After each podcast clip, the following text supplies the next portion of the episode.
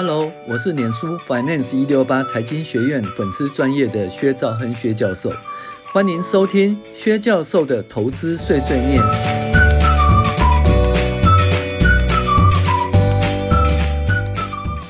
各位网友，大家好，我是薛兆亨薛教授。那我们现在来讨论二零二二年第三十九周美股重要呃美股回顾与重要经济指标分析。那本周呢，因为英国的债市危机，哈，十年期公债殖利率呢升到百分之四以上，使得美股大跌，哈。那大家都知道，哈，我们一直认为说，那个十年期公债殖利率呢是所谓的无风险利率哦。那它导数就是所谓无风险的本利比，哈。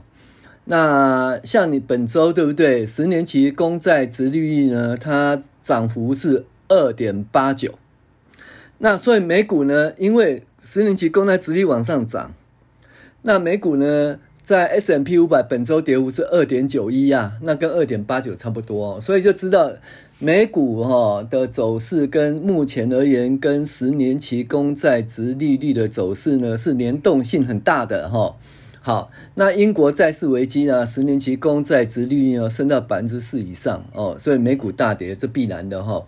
那还好，后来十年期公债殖利率有下来一点哈，就是从百分之四以上下来一点哈。那这也是出乎我们的意料之外哈，因为目前美国的联邦基金利率呢，哦，它基本上是三点二五了。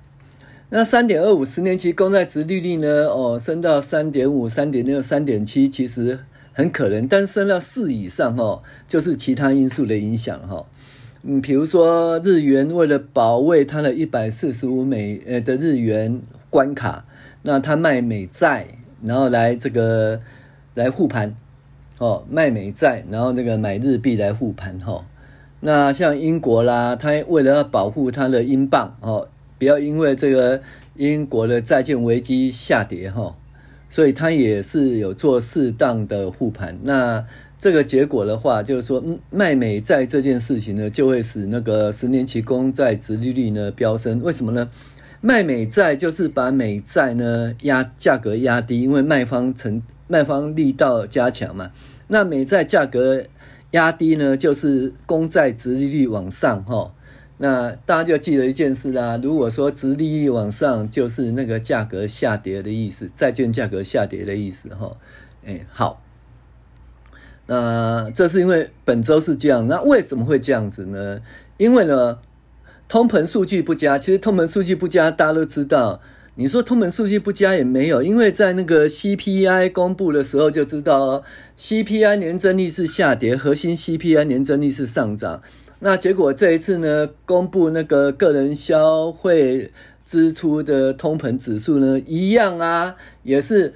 通膨下跌哦，然后核心的那个通膨上涨就是一样的趋势，其实早就知道了，可是知道归知道，那数字开出来的时候呢，那大家还是很担心联准会升息哈，这个担心的心理其实早就知道，也预期到了，但是因为担心哈，所以呢就怎么讲？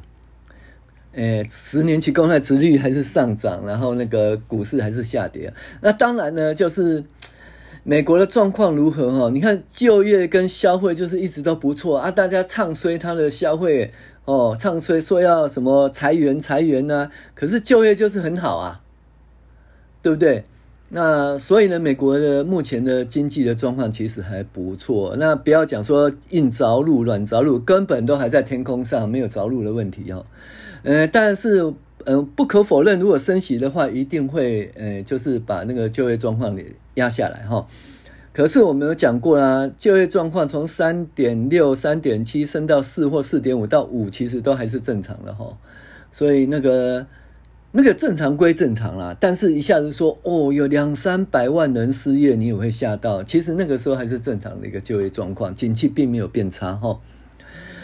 好，那。现在其实就是因为各项的经济指标导引那个美国十年期公债殖利率的上涨或下跌，会导引到那个股市的上涨或下跌了哈。那我们认为呢，第三季以后，第三季财报就是蛮重要的哈。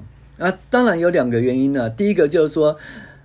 如果连续三个月通膨获得控制，那或第三季财报数字不错，那也许在美国十一月期中大选后，美联准会不会再那么鹰派，那这样就有机会出现像样的反弹哈。其实大家都知道哈，美美国的第二季的那个获利，企业获利相当不错哈。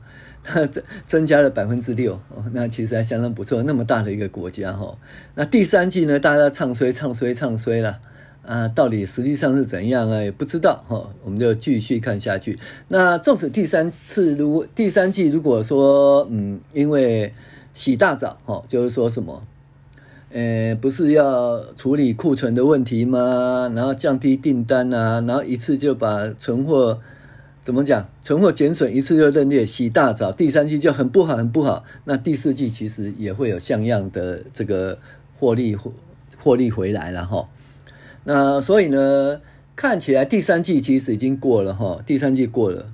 那至于说要不要洗大澡，要不要一个大幅的那个存货跌价损失的提列，那就是看每个公司哦它的处理状况。它也许会在第三季提列，也许会在第四季提列了哈。总而言之，明年没有那么不好了。为什么你知道吗？因为会有一个存货的循环，还有补货的循环哈。那存货都杀掉了，哦，清仓大拍卖了。那最后会有新的一个设计、新的产品、新的试样发表，那会有再一个补货循环。那补货循环的话，其实又是一个呃经济从低点开始往上的一个。诶，机会也不一定了哈。那我们比较担心的是，呃，中国跟那个欧洲了哈。那中国呢？你看哦，连苹果的中低阶手机的 iPhone 十四都减少百分之十三十以上哈。诶，比较高阶的 iPhone Pro Max 哦，其实增加百分之十八哦。那意思是说，中低阶的呃购买者大部分是在中国了哈。那因为中国的目前的经济状况不是很好，那可能等那个二十大以后呢，呃，会不会结束清零？哦，结束清零以后，应该会有一点点的回补哈、哦，会有回补的状况哈，会回回稳的状况。但是有一些那个结构性已经，比如说呃，企业倒掉啦，企业搬走，那就没办法恢复。但是呢，基本上清零哈，应该会使经济哈会有一个活水哈加入，那大概是的。中国所以呢。如果能够清零，可能会有还不错的哦活水的加入，经济活水的加入。那欧洲的状况就比较糟糕，因为这一次呢，其实不是打美国哈，而是欧洲，因为那个俄罗斯侵略乌克兰，最影响最大是欧洲哈。那欧洲的话，基本上就是嗯，天然气啊、石油啦啊这个方面呢，导致它物价就是很高。那你说呢？诶，它会不会恢复核电？会有其他方法？可能会，但是没那么快哈，所以要恢复没那么快，所以暂时欧洲状况很差。可是在这个时候呢，英国呢，英女王过世，那英国换首相，换首相他有一个新的作为，他就要减，就是什么什么减税，然后提高投资的优惠。那大家都知道减税跟提高投资优惠，就是一个赤字嘛。那赤字的话，就会使就是债券呢，因为你如果持续赤字的话，那就是会发行更多债。发行更多债的话，呃，就可能会什么，殖利率会提高，那搭配通膨，那使得殖利率降，呃降不下来哈、那所以呢，大家要怕什么呢？怕英镑贬值啊。那其实欧元也贬值啊，对不对？那在这种状况下，那英国呢，目前的央行就是在救市，啊、它基本上呢还是买入债券哈、然后把债券回稳，殖利率压下来。然后让英镑回稳，那会不会成功呢？我们就看。如果说，呃，万一失败的话，那这就是一个导火线。导火线是整个欧洲点燃比较弱，像意大利最近换换总理啦，对不对？哦，意大利这些比较弱的开始，到最后，但德国当然是最强了哈。但是德国也是会有它的问题哈，所以我比较担心的是中国跟欧洲啦，比较担心比较中国跟欧洲哈。好。那我们所以觉得说，美国连续诶三季哈，那么三个月的通膨如果受到控制，然后如果第三季的财报也还不错的话，那可能呢第四季会有像样的反弹哦，像样的反弹。那如果第三季的财报不好的话，那就延续到第四季嘛哦，那就明年初哈也有可能会有像样的反弹哈。好，那本周的文字档会公布在我们的第一批订阅专户中，喜欢阅读文字档的朋友，欢迎您订阅我们的 Dream Player 的专栏，订阅方式在 Podcast 下面的文字中会有说明。好，那。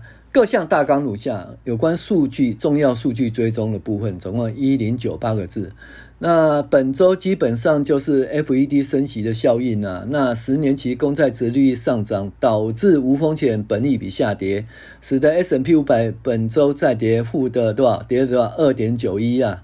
哦，达到三五八五的点六二的波段新低啊，会不会再跌？其实还是有可能，因为十年期公债殖利率如果再往上的话，其实还是可能再下跌哈。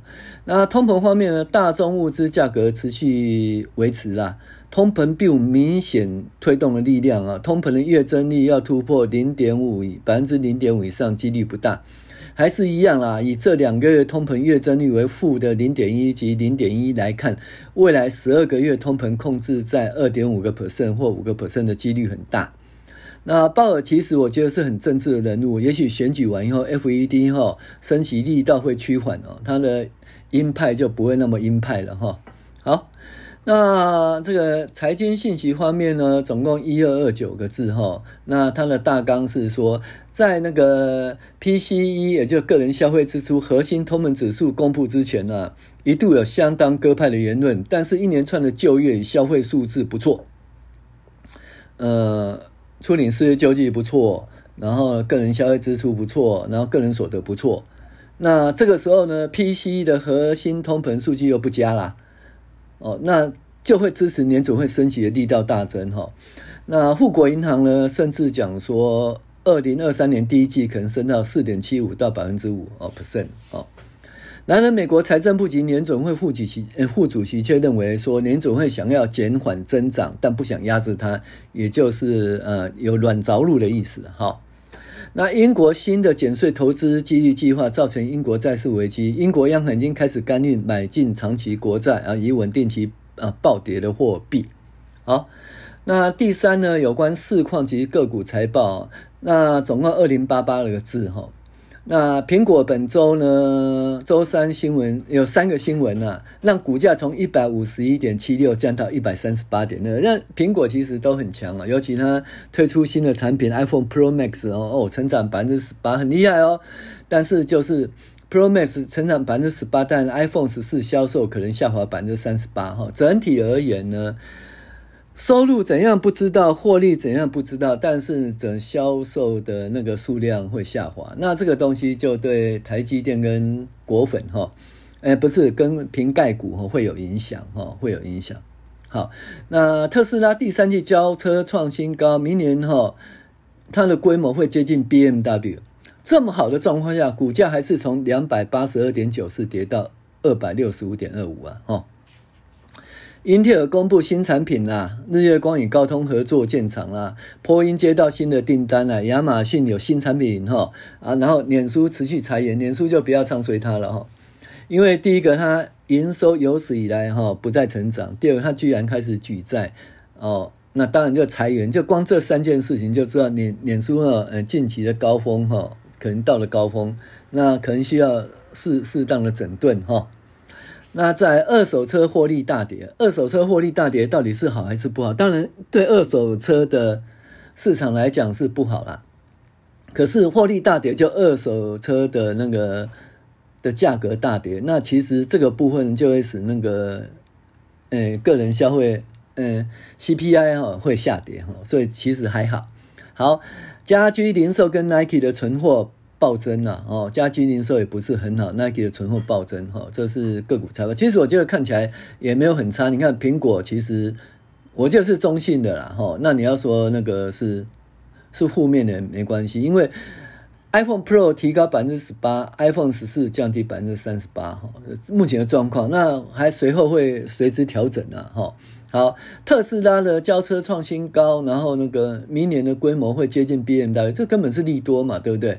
英特尔公布新的产品也是不错啊，日月光跟高通合作也还好啊，波音新订单还好，亚马逊公布新产品也还好啊，脸书裁员不好没错，俄罗斯呃二手车获利大减。那有什么关系呢？二手车获利大跌本来就正常，因为什么？当零件开始有了之后，新车就不错。啊，新车价格不错，也还不错的话，二手车当然就是要下跌的哈。而且它对那个呃 PCI 还是有正面的哈。那家居零售就是这比较差，可是整个美国零售数据跟消费支出也都还不错哈。那耐吉存货暴增，这是确实。那到时候就便宜耐吉。Nike 可以买，可是奈吉的那个获利跟营收其实也还好，只是存货暴增，就把它打得很惨哈。好，在我们讲重要经济指标，总共一零七零字哈。那基本面的个人消费支出增加，个人所得增加，初领失业救济续量，通膨的数据微幅下滑，但是核心通膨上涨，而且呢，注意哦，房价开始下滑，但是营建许可的新屋销售成长哦。而且消费者信心还不错哈，这个东西也看不出景气要下滑的趋势了哈。那我们就持续监督这个重要的经济指标哈。那那下个礼拜呢，ISM 呢，呃，就是会公布，而且呢，就就业报报告会公布哈，这是我们重要的呃盯的数据哈。好，我是薛兆亨薛教授，谢谢您的收听。